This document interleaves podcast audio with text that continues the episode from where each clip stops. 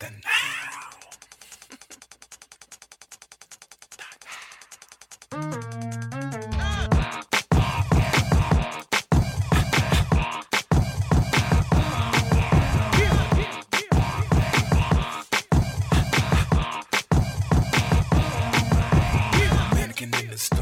Welcome to The Heathen's Guide to Life, a show with this opinionated jerk and his little brother give our take on how to live your best life. I'm Katab. What's up, world? I'm Kayla Sean. Thank you for tuning in. You are in for a very interesting ride. The word heathen in this universe called The Heathen's Guide to Life is actually an endearing term. A heathen is simply someone who lives their life unapologetically, according to a belief system and a code of conduct that works for and makes sense to them, irrespective of what others might think or feel. Make sure you check us out at the heathens guide dot com for your one-stop shop to all things heathen. You can find the full archive of our shows, as well as our line of t-shirts and sweatshirts, and those titles currently are Heathen, our signature, Curate Your Squad, Live Unapologetically, Love Unapologetically, and my personal favorite, Fuckboys Will Be Fuckboys. Mm-hmm. You can also connect with us on Mixcloud, SoundCloud, Stitcher, and iTunes. So search for The Heathen's Guide to Life and follow and subscribe. And while you're at it, leave a comment on all those platforms and then share with your network. Spread the wealth. Marmy. Hey, bro. Hey. What's new in your life? You know, it's been a good week. Um, I'm still on my little celibacy thing. We're going into week three. Still have such issues with it's, uh, so it's my partner, but uh, you know, you sometimes you have to do things for you, and it's for my own personal growth. um, but I've, I've had a few slip ups, two to be exact, but I'm still counting it as week three. um, but besides that, you know, it's been a it's been a very nice week. The weather's good. uh, I've been feeling just, you know how you just wake up some days, you're like, damn, like I'm, I'm really that nigga, like damn, nice. As he tosses his hair back. I can't. You know, like sometimes you just you just been feeling yourself, you know. So it's been one of those weeks. I'm like, fuck, I really let a nigga like lock lock me down at seventeen. Like, what was I thinking? Mm. I'd be a fool out in these streets if I was single. Mm. So uh, yeah, the, the weather does that to me. It brings out my inner thought. thought, thought, thought, thought. Your inner thought? Yes, because it's not on the surface. Oh, okay. It's very tucked away. Okay, and I'm tall and dark skinned. How was your week? It was good. It was actually, I've had a really busy week, actually. I have a, um, a, a bunch going on. Um, I had to do a production trip to Miami yeah. for a day. I was literally in Miami for less than twenty-four hours. I didn't even know until you came back. It was good. It was fun. I went down for, um, I work um, on the side for a film festival. So I went down for a production walkthrough. So I did that and um, came right back. Um, so it was all cool. And then um, have other stuff going on, but really basic week. And uh, I have must also celebrate that I am down ten pounds. Yeah. In my eating plan. Get it, boy. So I'm a third of the way to my goal of thirty pounds lost by September first. So fast. And it really goes to show that it's not all about working out. If you tailor your eating to like a way that works for you, you can lose weight. Because I, I like all the nutritionists say, like it's really about what you take in. It is ten not, pounds in ten pounds in four weeks. Uh, so are you still gonna go to September? I'm gonna go until I reach thirty pounds, okay. Or until I'm like, all right, I've done enough. Yeah, yeah. I think thirty pounds is gonna be it, um, but we shall see. Now shall we? Yeah, you don't want to lose too much weight. Well, you know, you can never be too skinny or too rich. I'm, I mean, that skin may start to sag a little bit. Mm. You're right. Actually, actually, you, actually, you can be too thin. Um, anyway, it's not my body's had to be that thin anyway, so right, right. I'll be fine. So uh, other than that, that's really all of it. Yeah. I really want to jump into our into our topic because it's so like it's meaty, it's so meaningful this week. Mm-hmm. You know, we spend a lot of time um, not, like you know being fools and talking shit, but we like do. There are certain topics that are really like meaty and substantive that we want to lend ourselves to. So. With that being said, Kamar, do you have anything else to say before we jump into our topic this week? Not at all. Let's do it. Good. Let's jump in. This week on The Heathen's Guide to Life, we're going to touch on some subjects that, that are near and dear to our hearts. I'm sorry, that are near and dear to our experience as gay men. Mm-hmm. We're going to share with you our respective coming out stories, the challenges and trauma uh, that followed, and how we eventually learned to embrace our sexuality despite Um, some bullying, alienation, and ostracism, sometimes from our own family. Yeah, so we came up with this topic um, as a result of a very highly publicized uh, case of a little gay boy from Alabama who committed suicide as a result of constant anti-gay bullying. Yeah, so yeah, that's that just really hurts my heart. Right? It's heavy. So Kamar, actually, so um, now that you've own, now that you've come out as being a person who works in the news, yeah. why don't you fill us in on this all too common and tragic story? Well, um, what's his, his name first? His name is Nigel Shelby. He was fifteen, um, and he went to a high school in Huntsville, Alabama. It's in northern northern Alabama, and he died uh, like about two weeks ago. Um, he died of suicide, and his mom said he was struggling from depression, and um, he was being teased a lot. Now, this story has really been on my timeline a lot. It has. It has. And, um, you know, because of the, the nature of social media, people who look really um, similar to, to, to you, you kind of tend to resonate with them a lot. Mm-hmm. And this little boy was so handsome. He had a beautiful smile. And he just had so much light in his eyes. And he could have easily been either one of us, you know, very handsome young man. And um, he took his own life because he just couldn't take the pressure. Now, his mom has been talking in the media um, to very select groups of um, news organizations. Mm-hmm. And in one interview, she said that he would sometimes just be like, Mom, why can't I be normal? Mm. Like, it would be so much easier if I was just like a regular boy. And of course, she tried to do what all mamas would do. Well, hopefully all mamas. And she's like, you know, you are normal. It does not matter who you love. It doesn't define who you are. Mm-hmm. And he was just like, yeah, it doesn't feel like that at school, mm. you know? And um, his mom, her name is Kamika, she really doesn't want his story to be about him dying. Mm-hmm. She wants people to celebrate his life, but she also wants it to be a warning shot to other people who are going through this. It's like, you know, hey, if your child is struggling with his identity, talk to them. Yeah. You know, make sure that you know what's going on. Now, I don't know if he was in therapy or not, but he was definitely taking some type of antidepressant. I wonder if there were signs that he was kind of Uh, at the edge before he went ahead and took his life. Well, one of his friends said that he would have good days and bad days, mm. and he would really try his best to um, cover up the sadness, mm-hmm. and that was mostly for other people, not so much for him, but he wanted to be strong for his mom. He wanted to be strong for his friends, and sometimes that would just fall flat, and he would come to school and he just he would just have like a really bad day. And that's what one of his friends said. But, you know, other times he was always singing and dancing. In my mm. mind, I hear him being really excited about Beyonce's new album. Yeah. You know what I'm saying? Yes. Just like dancing, doing the nay-nay and stuff. And um, his his I G following has like quadrupled since his death. There's yeah. been an outpouring of love. Which, and, like, that's encouraging. Yeah. Um, but, you know, it's how whatever timely it is. So, you know, as like we said, this uh, story really inspired us about our own experiences as being, as being um, gay men. And so, uh, Kamar, why don't you start off by sharing with us um, your own coming out story? Because luckily we didn't come, we did. We've had uh, a different outcome. Yeah. yeah. So I wanted this title, the title of the show, to be Gay Boy Joy. And it's about being able to come out on the other side. A lot of us have those experiences where it's so traumatic in the beginning, mm-hmm. and you're finding yourself and you don't know what to do. And if you're lucky, you get to kind of come out and you be able to embrace yourself and love yourself. Um, my, my coming out story wasn't as dramatic as um, Nigel's was. Mm-hmm. Um, and some of the stories I've heard have just ended really tragically, like his. Yeah. But for me, it was more of a realization and a moment of self-acceptance. Mm-hmm. Um, I never had a conversation with my mom or dad about me being gay. I always felt like they um, they could just care less, you know? Um, but things started to change around the age. I said like maybe thirteen or fourteen. And I allowed myself to be around boys who were a little more flamboyant. Mm-hmm. Before, I would try to like stay away from that because kids would already associate me with gay. You know, I had a, a terrible nickname. It was Gaymar. Oh, really? Gaymar. I was playing on Kamar. Oh, and, no. um, and yeah, it's funny now.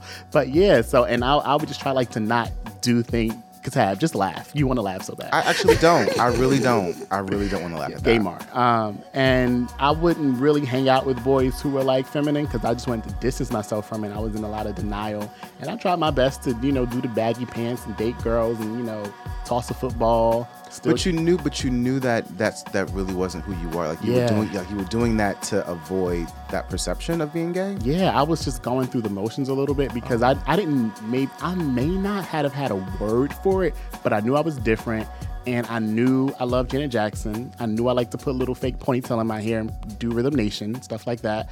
Um, I was aware. You remember that, right? With the cap. I would take my mom's leftover weave from braiding, and I would just tuck it in the back of a cap. Stop. And I would go through the whole Rhythm Nation stuff. Stop. Oh, my family loved it. And I would wear long robes that flowed in the back, and I would swing them when I got to the end of the stairs. And, like, everybody kind of, like, knew. Yeah. And my even my cousins would, like, pick on me and call me names and stuff like that. But yeah. it it really didn't affect me as much at home until it started to mirror what was going on in school, okay. you know, with kids picking and stuff like that. So I can identify with parts of Nigel's story because it wasn't it wasn't always easy for me. I lived in a fairly safe part of Newark. I, I grew up in Ironbound, but it was still the hood. And um, the thugs will always try me. They would always, they would always try me. So I got into a lot of fights. And I would never back down if a straight boy challenged me, mm-hmm. or if anybody challenged me. Mm-hmm. And they always did. So in a way, I felt as if I was fighting for my manhood. You know, like I was trying to prove to them that I wasn't soft. Mm-hmm. And eventually they found out if they came for old Kamar, they better jump me. Because oh, that was the only way um, that they would they would get me, because I was I was nice with the hands. Mm-hmm. And, you know, I had cousins that were like hard ass niggas. And, and like I made a name for myself in the hood. And like to this day, like they respect me. Because, you know, I would stand up to the bullies, you know. Um, I remember one time I was this guy in like a fifth grade, and he was just like really tough. And I went up to him, and it looked like something from a movie. He was like tall. He had to be like six feet. And I'm like, Taiwan, you ain't nothing but a big old bully. And everybody was like, oh. And we got into a fight. He whooped my ass. Oh, shit. Oh, that boy whooped my ass. But um, after that, people were coming up to me like, yo, boy, you got a lot of heart. Like, I, I, I, I would never stand up to Taiwan. And after that, it was like smooth sailing. Yeah. And, you know, I started repping my little rainbow, you know, and um, really low key, though. I had like a little like, rainbow sticker in my wallet. And that's how my friends found out. Around really? by, the time, yeah, by the time high school came, they were like, okay. And um, that was that. And that was all ha- that, that was all in high school. Well, no, that most of that stuff happened like up until high school. When okay, high okay. school came, I learned to own it. Oh, that was all like in junior high, like eighth, that was like seventh, eighth grade? Before, yes. Oh, shit. Yeah. By the time high school came, freshman year, I was like, you know what? There's other gay people here. And you had like, you know, really, really um, feminine boys mm-hmm. who they got most of the attention because they were getting picked on because they were so um, so effeminate. Yeah. So they wasn't thinking about little old me. Like I wasn't even like, I was like half as flamboyant as them. And you had, you know, girls who dressed like boys. And I'm just like, oh, wow. Like, these kids are really, really um, owning their sexuality. Mm-hmm. And, I, and you know, that inspired me to, you know, be more open with my friends. And, you know, I got to talk about boys with um, my female friends. And I got, a, I, I gained a few male friends who were gay. And, and a few straight ones, too, who just like, yo, I respect you. You, you cool peoples. And that's where I just learned to be like, okay, I can embrace myself. This is who I've always been. My parents don't care. And um, I actually never had a conversation with my mom about it. Uh, you know, one day I just, um, I brought home a man. And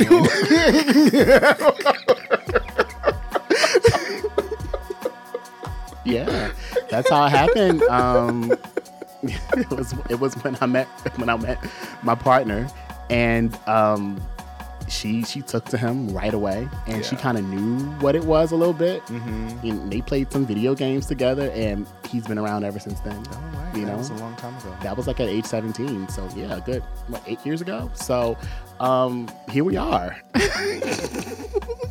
Here we are. Anyway, tell us about your coming out experience. After I call you a fucking liar eight years ago. What's it about? Lying ass bastard. Before I go into my coming out story, I have yeah. to, after, if I haven't told you before, I always commit, I was always, I always actually uh, appreciated that you were so comfortable in your skin so young. Yeah. Um, and I just always liked that. I always appreciate that about you. And I don't know if I, if I told you, you that before. You haven't. Wow. Well, well, I did. Yeah. Um. So I. Did I inspire you? I don't know about that, but I definitely commend you for okay, that. Okay, okay. Tell your um, story. I had a very different experience than you did. Um, so although all my life, my family told me that I was gay, oh, yeah. and I just didn't believe them. Literally, I didn't believe them. Um, I had feminine ways from a child. I would wear, my, I would wear a towel on my head as, as if it was hair. Tina Turner. I, t- I was obsessed with Tina Turner when I was little. I would wear my pajama uh, tops as um, as a skirt and the bottoms as hair. Oh snap! Um, but you know, as a child, I had I may have had these ways, but I was too young to have any like sexual attraction. Good. So it was all about mannerisms and behavior. Mm-hmm. And I, you know, played with girls a lot. Um, I don't know that I played with dolls a whole lot, but I, if they were there, I did. I, I also played with like action figures and okay. shit too. I just I was a child, um, and so I would also add that I've always been exposed to gay people um, my entire life, like through our IKEA. So I've always mm. known gay people my entire mm-hmm. life. Um, and they were always like, and they were always interesting and fun, and I always thought they were like just dope, cool people. Um, as I got older, I had girlfriends um, throughout elementary school and junior high and high school, and I genuinely liked them. I was genuinely into them as my girlfriend. My first kiss was with a girl, Lamira, when, when we were in the sixth grade. Wait a minute. The light-skinned chick? Yes, that's oh, my first girlfriend. Oh, my goodness. Yeah, me and Lamira go back to first grade. Have you ever kissed as adults? No. Because by the time we were adults, I was already fully, like, I was already out and gay, and that's that wasn't the nature of our relationship. That's never stopped you from kissing women. It just wasn't her, but, okay. you know, fine. Go, go, go. All right, so when I was sixteen, I had my first experience with a man. Now, I chalked it up to being curious and experimental, and I'll also add, for just the sake of my truth, that I was sixteen and he was like thirty-something. Oh, my goodness, we're going there. Why not? Let's put Why not? it all I'll put it on out the table. there. So I will say that that was, that was, that was, that was Um, my first experience with, with a male, and it was ongoing for a, a little while. Um, and yes, I was sixteen, and yes, he was thirty-something, old enough, old enough to be my parent, but I don't feel like I was molested. I don't feel like I was taken advantage of or anything like that. Even to this day, over twenty years later, I don't. I look back and I still don't feel taken advantage of. I was fully present and fully, you know, in control of the situation. And that's just what I wanted at the time. And granted, you know, I come from a very non-traditional, and I just, you know, I, it just was what it was at the time. And I will own that it was illegal then and now, but I don't feel like I was molested. I don't think that. I want to just lay that out right there as part of my story. Um, at nineteen, I had another experience with, another experience with a guy, and that didn't end so well. That was... Uh, He was a friend of my brother's that I knew for like many years. Get the hell out of here. And uh, one day we were like, I hit him up. I wanted to like fool around. We had fooled around before. Whoa. And this was actually after high school. We were fooling Wait, around. Your brother had a gay friend, or was he closeted? He was closeted. Oh. Yeah. So actually we met again. I always knew him from him knowing my brother. But um, he did a fashion show at my high school my senior year. He was in the show too, because mm-hmm. our school we um, we let outside folks be in our fashion show. Mm-hmm. So that's how we kind of met again. And then, you know, I'm eighteen at this point, and um, so we exchanged numbers. We had fooled around before, and so one time I was drunk as fuck. I was drunk, and I called him up. I was like, "Yo, let's get together." I went to his house, and then um, he. We he fucked me, but I didn't want it. I kept saying no. So in that sense, it was I was I was raped, but I don't know that I feel that I was raped. I was like, was that your first time? Yeah, uh, my first time being penetrated. Yeah, mm. and it wasn't pleasant. Um, I didn't ask for it, um, but I will also say that I was like, one, maybe that was one of those things where I'm like, all right, poor decision. Um, I shouldn't have put myself in that situation, and that's what happened. Um, but I will own that I said no, and it still happened, so that's free. I have so many thoughts about this, but we well, needed to have know, like an after show or something. That's my story, right? So, all right. So then I still didn't think that I was gay. I just, I think around that point, I started thinking that I was like bisexual or like heterosexual with gay tendencies. Um, but I owned that I had began to have some attraction to men at that point. It wasn't until I was twenty-one that I actually realized and owned that I was gay. So I never had the experience where I knew that I was gay and I hid it. Mm. It was like, I just, that's not what I felt about myself. And I think, you know, we have an uncanny ability to be in denial about certain things. Um, and so at twenty-one, I was in college. I had a moment in the mirror, just me in the mirror. I'm like, Katab, you are gay. You are gay. You are gay. And like, it was really like a moment. It was like really like, I can almost liken it to being in a wow, movie yeah. where like that character has their coming to Jesus moment with himself, and that's what it was for me. Like in Poetic Justice when yeah. that Stevie Wonder song plays. Yes. yes. I don't know what song will be playing in the background during that moment, but it was definitely if. a moment. If I was your girl. Stop it. Shut up. Um, so that was that. And then it all kind of clicked. Soon after that, I actually came out to my friend Isam, who's now one of my best friends in the world, part of my Mary Band of Heathens. Um, but I think he had he had been forcibly outed by that point. So I already knew what was up with him. And then I confided in him what I was going through. I, mm. I, and I, I wrote a letter. And I, I think I, I read it out loud. And then after I read it to Isam. So I wrote dramatic. it out loud. I'm so dramatic, I know. So then after I read it, I remember tearing it up and throwing it in the garbage. And he, and he later told me that he kept shreds of that letter for his own keepsake. Receipts. Keepsake. So now at this point, I'm twenty-one years old, and although I was finally able to admit my, admit that I was gay, like I actually owned it and believed it and could say it out loud, I wasn't ready to tell any of my family or friends. So that's the point where I kind of like hid it. It was a very short time. Okay. So I started seeing this guy in Brooklyn around that time, and I would go spend the weekend with him, but I would tell my roommates I'm um, going home for the weekend. And after a couple of months after that, um, I got the nerve to tell my roommates, you know, all guys. Mm-hmm. And they were like, so? In fact, one was like, well, do you like me? And I was like, no. He was like, okay, so I don't care. Which one was it? Keith. Oh, really? Because that's who Keith is. And he was like, I don't give a fuck. Oh. Um, and then after that, I told one of my friends, they were all like, uh, so? Nice. That was the that was the general sentiment. I told my father. He was like, and I don't remember him making a deal out of it. I think he was also like, well, I kind of already knew. Yeah. I he, think and, a lot of actually, family members. But actually, like I think he said to me, that could be why he was so like distant growing up. I think he even owned that him knowing that I was going to be gay, that I he knew that I was gay then, and whatever it took, whatever time it took me to own it, he recognized that that could have been what kept him kind of detached, mm-hmm. like from me growing up. Yeah. And I was like, hmm, okay.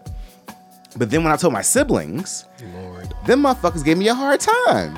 Which and one? And both my older siblings. I know, but which one was like real bad? Both of them were equally ignorant. What they say? I don't know what they said, but they were just they gave me they, they gave me a hard time, and niggas. It was yeah, because what the fuck they are. I love them though, and it was especially interesting because they were the, because they were the ones among the family that said who always said that I was going to be gay. Mm-hmm. So and then after that is when I met um my now is who I met.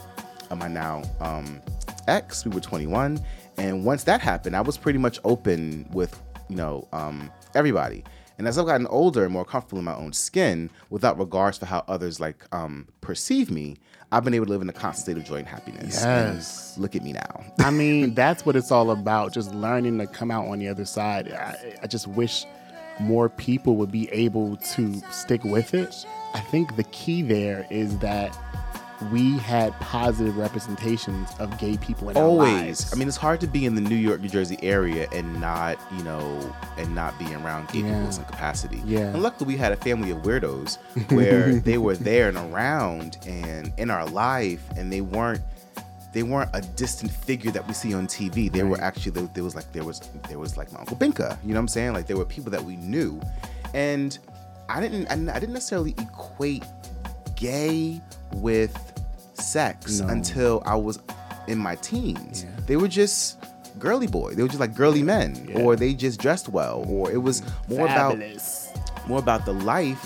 Um, not I'd never thought about the idea of two men getting together. That just was never That's a it. thought in my mind until later. The first time I saw a gay porn, I was like shocked. I think the problem with our country is that we hypersexualize homosexuality. Yeah. You know, we don't think about it as a gender choice. We think about, and I say gender choice, I think they think about it as, you know, just sexual acts. I had, to tell, I had to tell my, my brother, I had to tell Hadid, Hadid, stop thinking about me sucking dick. Yeah. That's that's that's what's grossing yeah. you out so much. Yeah. Like, stop getting the visual, because the visual, if you're not into that, will freak you out. And I'm like, stop thinking about that. And people are so worried about what gay people do in their bedroom. And that's yeah. why you have like anti-sodomy laws and stuff like that. Yeah. Yeah. And all those type of things. And it comes from the background of our country of, you know, people being Puritans and just not doing things that are against the norm. Yeah. And I think it when I think of like Huntsville, Alabama, I've never been, but where Nigel was from, you know, his, I can just imagine being like, you know, one local uh, transsexual person who everyone calls a transvestite, you know, right, and, right. and gets talked about, and, you know, and I think if you grow up and everything about who you are is bad, mm-hmm. you think you're bad.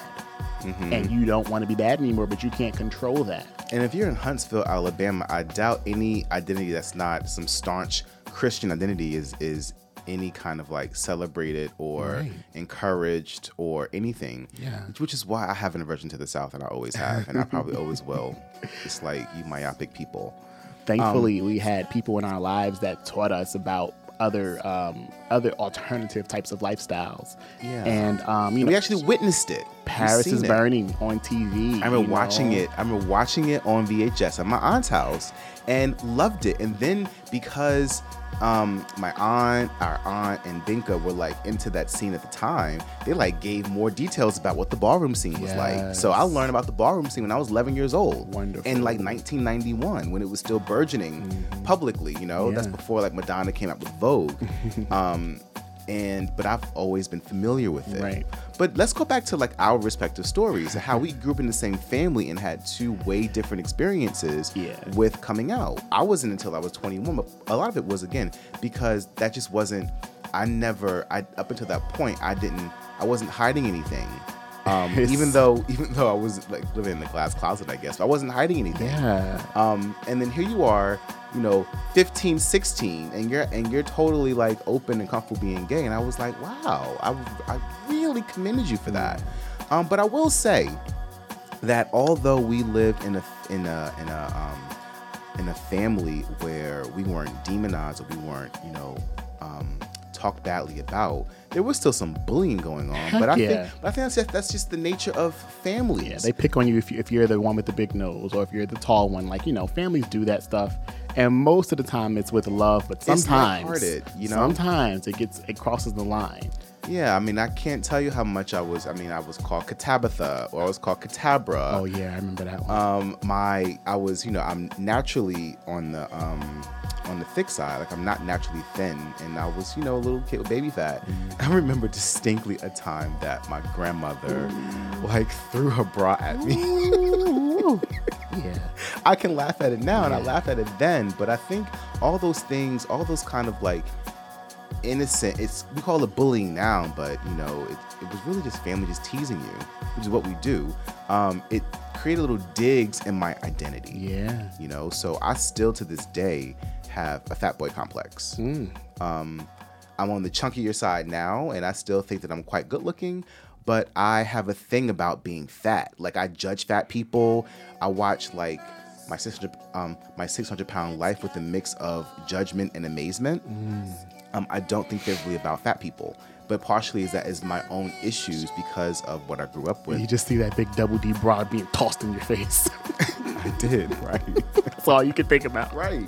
But like, even what's even more interesting is that having a family like my aunt and my uncle, um, who you know would call me Katabra, mm-hmm. and you know make little digs about being gay, were like gay people themselves. They were all around that, yet I still got digged at because I had these tendencies. See, I feel like it's... And I think, and I also think that that's what kind of created my, um, that denial that I that became my reality, yeah. you know? Like, clearly I had these ways about me, but I genuinely did not think that about myself, and it was probably because, well, if you're being teased about it, being teased about it is wrong, and I don't want to be wrong. Mm. So I created whatever I created, whatever it was in, in my... in my identity that I that's not what I was, and that's really what I believed until I didn't anymore.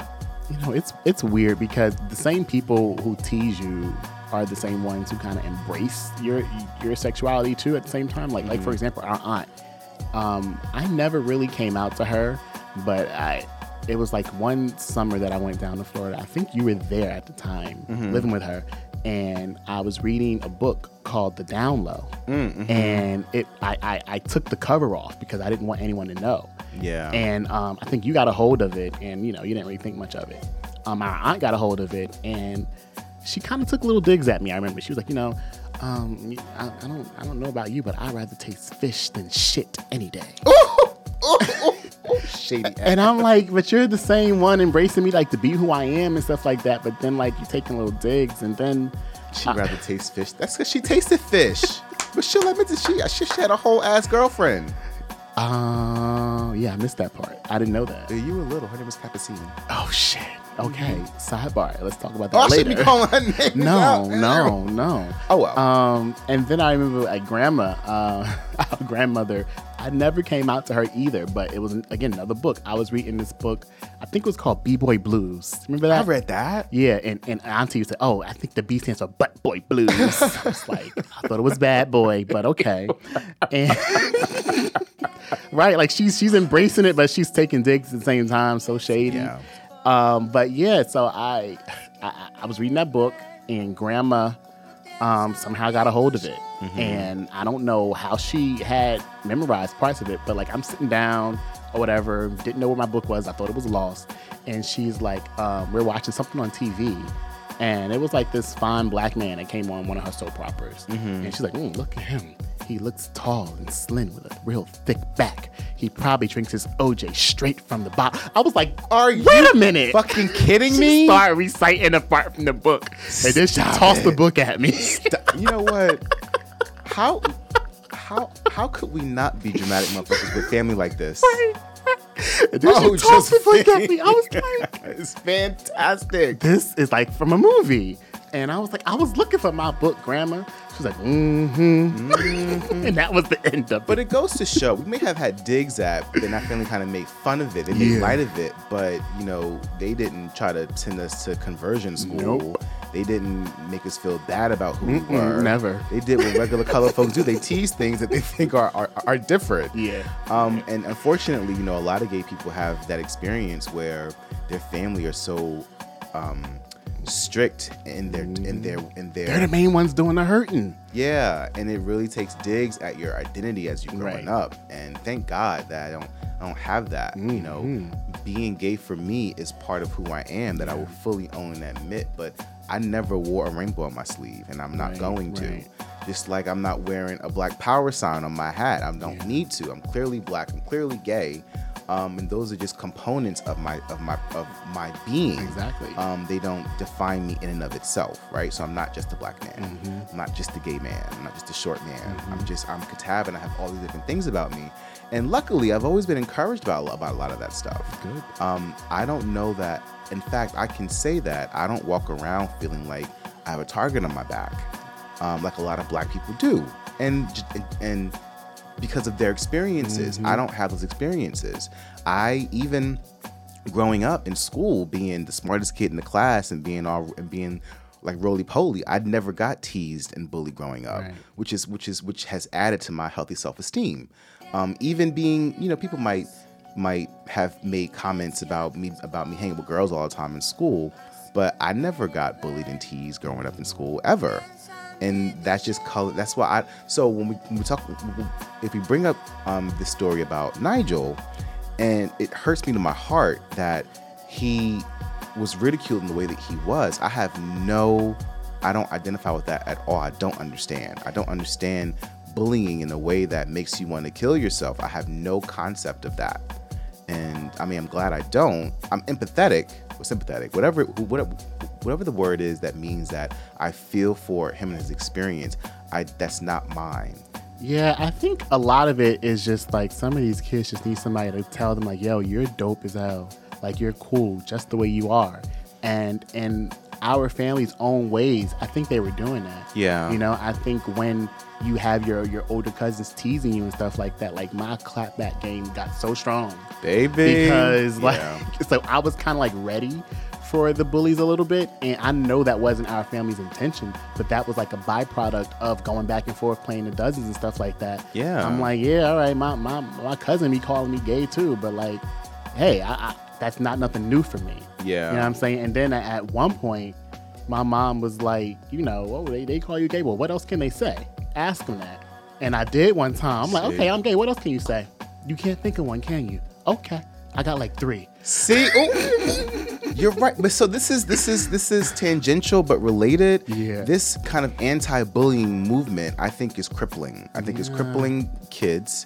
Um, I I people are killing themselves because kids are going as far as to kill themselves because someone did a negative Facebook post about them or a series of them or they got targeted. Yeah. And I think that now be, the the the the um, the culture is so anti-bullying, is so protective. We call them snowflakes. That's what the kids are. They are. They they that it's crippling their ability to have any kind of coping skills. So growing up, yeah, I mean, it's you had to have tough skin. It's part. It's part of being a kid to get picked on if you're different or if you're not or whatever, or to pick on other kids. It's part of what we grew up with, and it's made us have tough skin. It's made us be able to have be able to cope when someone says something bad about us. We don't lose our shit and want to like run away from the world.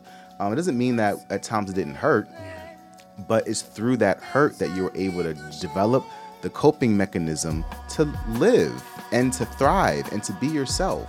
And I am not, I have, I, I'm scared to share my views about bullying a lot of times. Don't. Because I'm just like, survival of the fittest. This is the thing though, you have to think about the era that you and I came up in, you know, like in the nineties and even in the early two thousands, there were a lot of things that were accepted that just are not accepted anymore. True. True. And I think it was you, definitely not about being politically politically. Yeah, yeah. Correct. It was it was okay to, to look at a woman and be like, oh, okay, so like when you gonna push out some kids, you know what I'm saying? When, yeah. No, you better get you a husband. You're not getting any younger.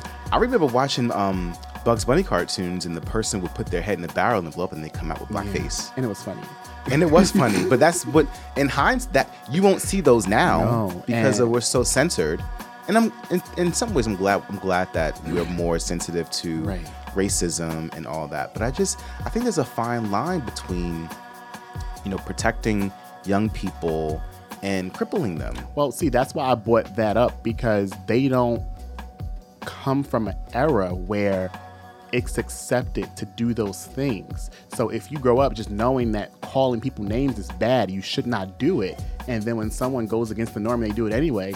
You don't have the coping skills to really deal with that because it's something that you should not be dealing with.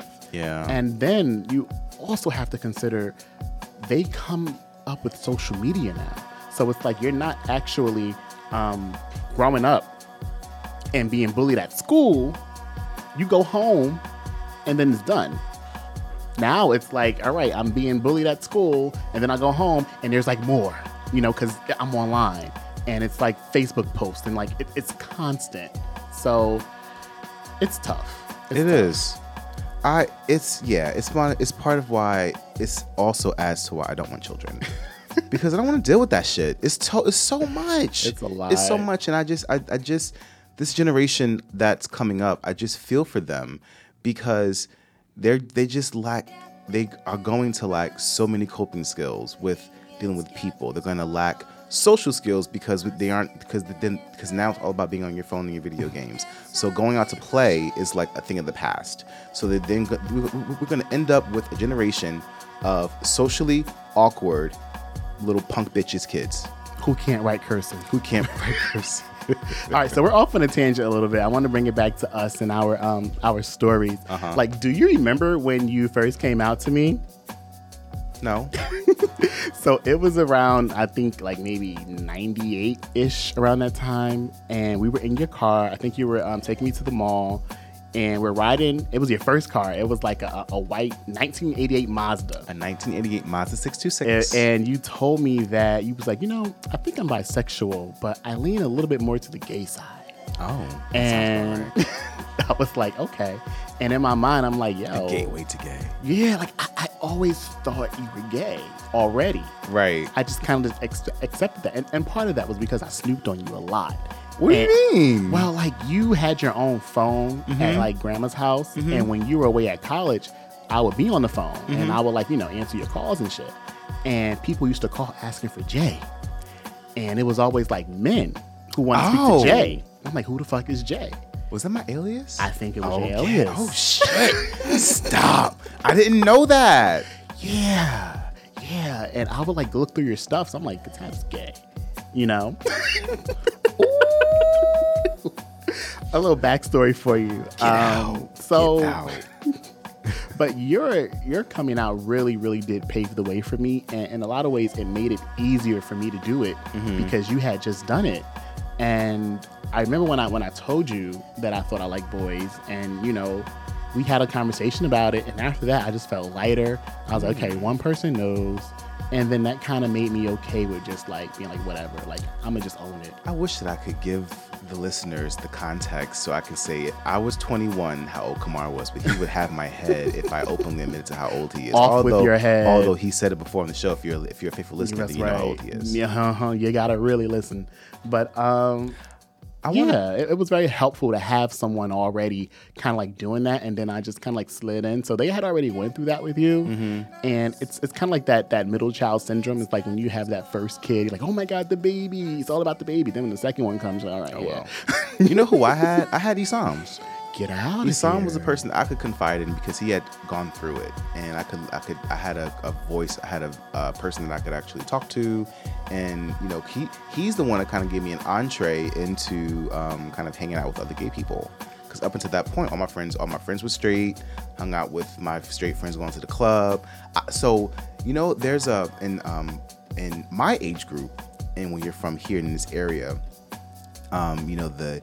The gay boys would go hang out on Christopher Street, oh, the and do all that, and I didn't do that. That was never my. I didn't go to the, all the clubs that they did and all that because I was hanging out with my straight friends going to the tunnel, mm. you know. So I that wasn't part of my story, hanging out on Christopher Street or talking to boys or um, you know going to the Octagon and all until way later. By the time I got into that, I was like fascinated by everything because um, I was like really like a newbie to this. Like this whole life um, and whatever it's opened your eyes. It, it did open my eyes a whole lot. I want to know how your friend was like forced out of the closet. Like he has to tell me that story. Yeah, he'll be on the show soon and yeah. now let's ask him. But it, it was unfortunate that he was outed the way he was outed in school mm. and it really it really like caused um, it was traumatic for him and um, it was fucked up that, that, that he that he dealt with that but you know. So I don't, I don't really, I just want to bring it back again to um, our dear, our dearly departed Nigel, um, who, you know, so who who succumbed to the pressures of being bullied. Yeah, I just, I just wish you guys could um, hear.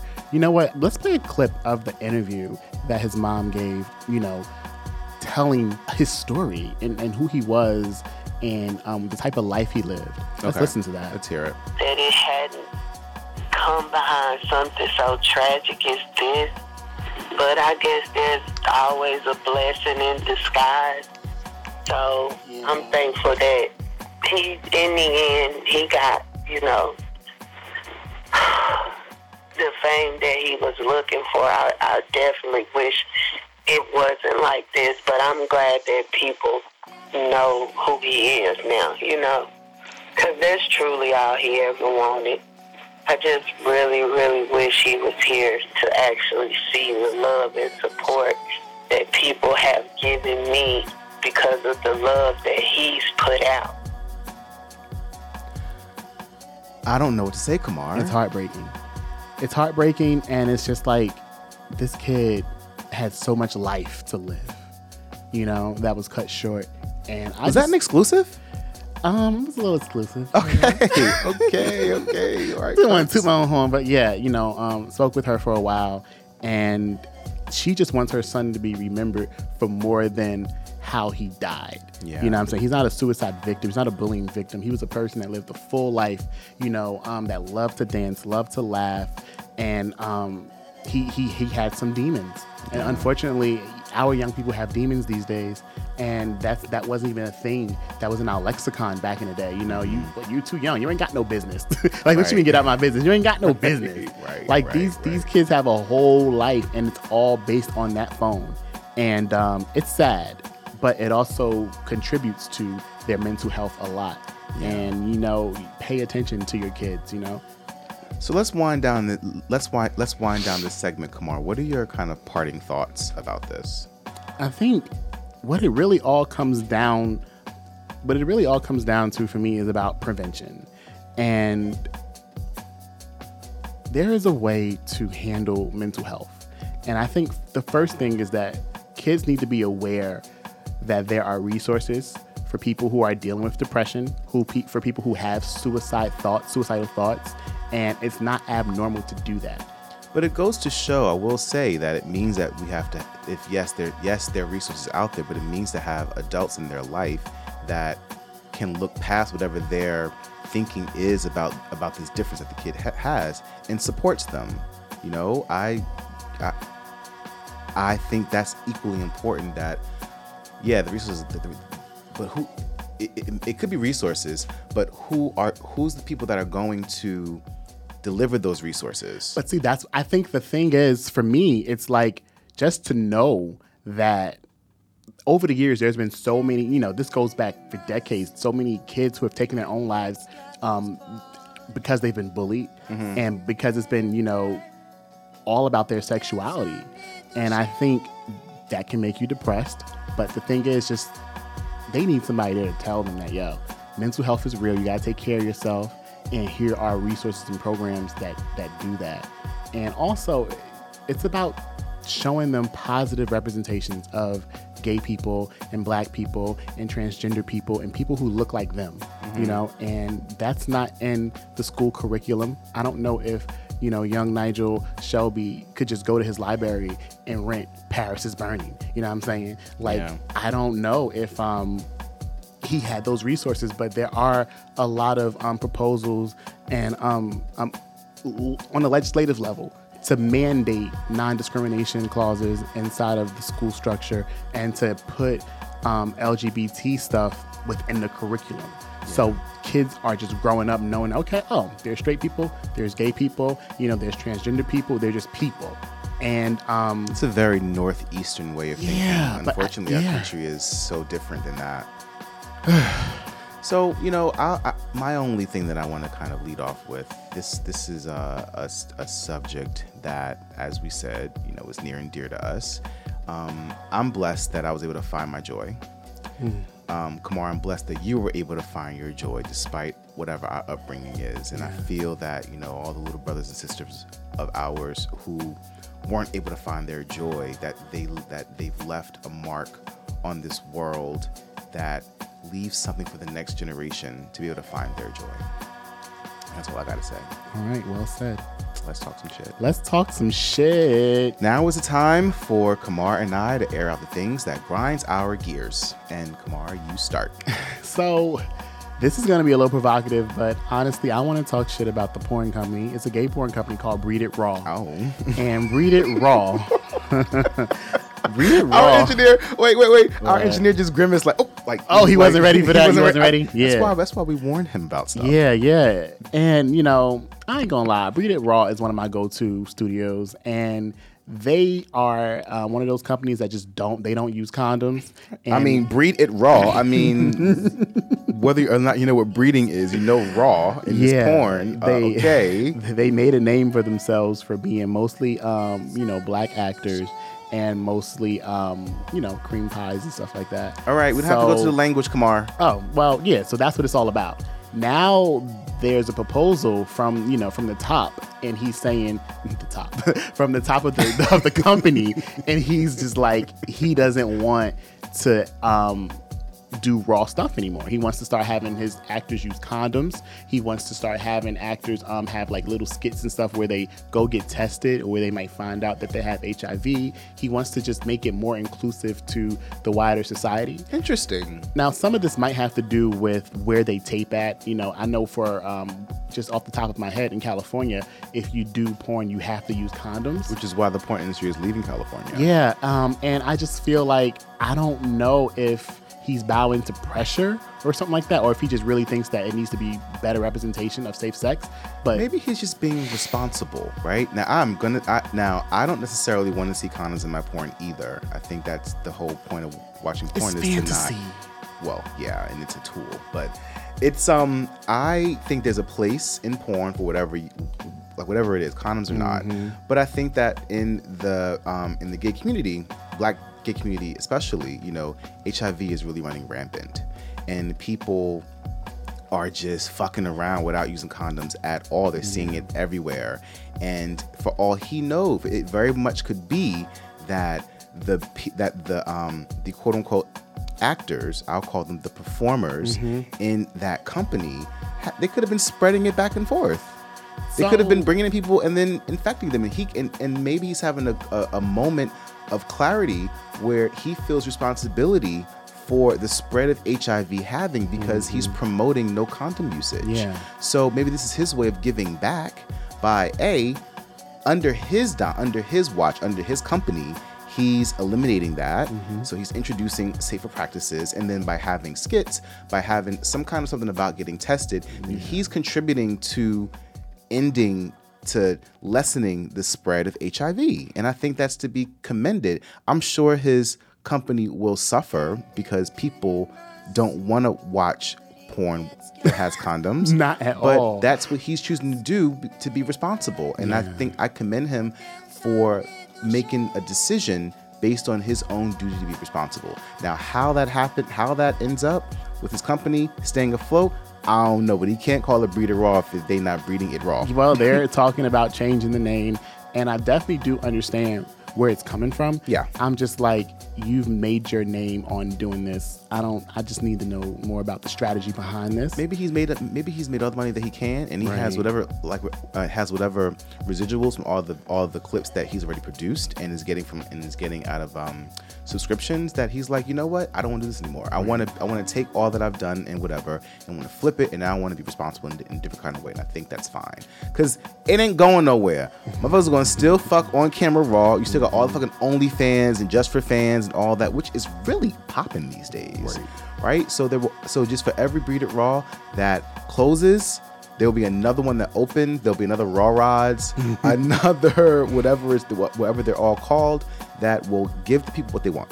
You know, um, I want to stick on this just for a little bit because I wanted to talk shit because personally, I'm one of those people that if I see condoms in porn, I turn it off. That's not what I'm into, and you know, I understand that it's not really safe, but like, oh well, like that's the actor's problem. Um, now on the flip side, it's like I'm I'm imagining people who are looking at porn and thinking that's the way to have sex, and that's True. Not how it should be. True. You know what I'm saying? Like like I have friends who you, you can. Well, there's some. There are some companies that in the that in the disclaimer after they do all the legal stuff will say, yeah, despite what we're doing in this clip, you know, we advocate for condom usage. Exactly. It, I you think just, that's just fast forward past that though. Oh yeah, like you're not wasting my little pay per view minutes. But um, right, right, all that shit. But I have friends who say they're men. It's like, yo, you watching too much porn. I can tell because you want to beat my pussy up like it's like you know, oh. like come on now, for real. Oh. This is not porn. This is real life. Oh. This is not how you have sex. And I'm imagining, you know, gay guys doing the same thing. Like, oh, I want to breed it. Like, nigga, we not breeding in two thousand nineteen. Like, I don't know you like that. Porn, you would think that these people have been tested and screened, or if they are. That's you, how it used to be. It used to be a whole industry, a whole like testing system before whatever. That's what I think when I watch these scenes. I don't exactly. think, I don't imagine them being like, oh, you good? Okay, I'm good. I'm clean. Let's go. Right. Like, nigga, no. That's what they do. No. So I'm, I think you should always have sex with people. Uh, wait, no, you should always have safe sex if you're having. I don't know how that came out like that. Mm, the but, troops uh, are always um, little slippage, little Freudian slip. But uh, yeah, you know, um, in real life, yes, condoms all the time. It's too risky. But in my porn, I don't want to see no condoms. And Breed It Raw, y'all better, you better have both available for me if you want to keep me as a subscriber. I boom. mean, if you want to keep those subscribers. Boom. I want to steal Kamar's other talking shit topic and say I'm going to talk shit about the all the fucking letters, the L G B T, the L G, L G B T I Q A K, yep. all kind of stuff, right? And I get this whole movement towards inclusion, mm-hmm. which is like, ugh. Yeah. If you include everybody, then you've included nobody. Right. Like I, right. I'm all. About, we all can't be different. I'm all about some exclusivity, right? So. Yeah. I will say, um, I I accept what they are. I don't always agree with them. I'm, um, one of the new letters now is um, K. What's that for? K and P for kink and poly. Nah. I'm like, come on. Nah. That's a lifestyle. I think. I even honestly, I think that the T for trans is actually misplaced as well. Okay, so and here's why. Here's why I say that. And maybe this isn't really talking shit. It, this is me airing my opinion. I want to talk shit. About I think this. that when you talk, I think when you when you say L G B T, I'm sorry, when you say L G B, those those are sexualities. Mm-hmm. Lesbian, gay, bisexual are sexualities. Mm-hmm. T is an identity. It's not a sexuality. Trans, being trans isn't your sexuality. Being trans is your identity. And then you got the Q for questioning. Q for questioning or queer. Or queer. I. Intersex? Intersex. It's, it's, there's something else now. I think they're getting away from saying intersexed. But I'm like, intersex, I, I also get confused at all the different yeah. names. You have um. a. I, I just think that the, the the adding all the letters means well in terms of inclusion, but I think it's diluting that these are all different communities. And to lump them all in together is to do a disservice to the respective communities. Gay men are very different than lesbians. I don't even like to party with lesbians. Me neither. That's a whole nother subject. That's a whole nother war show. Between gays and lesbians. No. But we, we love them and support we them. Do, but from like, a distance. You know. I, yeah, I, yeah, we talk shit about lesbians all the time. But I think, and I'm sure they say shit too. Of course. But, you know, the life of the gay person is very different than the life of a bisexual person, different than, different than the life of a trans person, mm-hmm. than an intersex person, than an ally, than a mm-hmm. questioning. Than a, they're all so different. So when you loop everybody all together, yeah, and once it's, it's uniting, that we're uniting in our difference, but, in, but being inclusive and uniting in our difference takes away from the individual experiences that we're all going through. Yep. And I don't like that. And I, I, I, this movement again towards inclusiveness is annoying, and I don't embrace it. And it, and it can be crippling too, because again, it's a it's a, a sign of the nature of our society right now. It's it like is. Everybody is so politically correct, and you just can't say gay and lesbian. You got to be like L G B T Q I. And and honestly, um, I learned this lesson early on in my career. I had an editor who I, I subsequently found out that he was gay, mm-hmm. and I was talking about um, like a gay teen or something like that, and I put L G B T in the community, blah blah. He was like, "No, like let's not include that. This is not about transgender and questioning. This is about a person who lives his life as a gay man. Yes, it's different. Yes." And I was like, "Oh, yes, you're right." And and then and then from then on, I started to be conscious of that. And um, I don't I don't think it's fair to lump everybody together. Like, yes, we're all, I guess what, you know, back in the day, they would call it alternate lifestyles. And, you know, it's not it's not the norm. And I think by lumping it all together, you're trying to make it the norm, which is like, yeah, you know, nobody's normal, quote unquote. Right. But we're all different. We should celebrate our differences in our own lane. Yeah. So, yeah, I'm glad you brought that one up. I was going to talk shit about that another day, but... Well, no, hey, I just... just it was a, it. I loved it. It's been in my mind. Um, good, good. So, that's our time together, guys. Um, we hope to not only entertain you, but to provide you with some new or different perspective about the various topics we discuss. Join the conversation and share your thoughts on today's topic. Yes, and please, if you're not already subscribing, um, look us up on Facebook. Just give us a search for The Heathen's Guide to Life. And on Instagram, it's at Heathen's Guide, no apostrophe S. And I want to say thank you to our new followers on uh, Facebook. I see you guys out there, and I love how you're joining the conversation. Hey, make sure make sure you go to our website, The Heathen's Guide, the heathens guide dot com, and sign up for the mailing list. Check out the archives of our shows, and buy some motherfucking merchandise. Mm-hmm. Look us up on Mixcloud, SoundCloud, um, iTunes, and Stitcher, and subscribe. Leave a comment on all those platforms and share with your friends. Tune in next week for another episode of The Heathen's Guide to Life. Yay!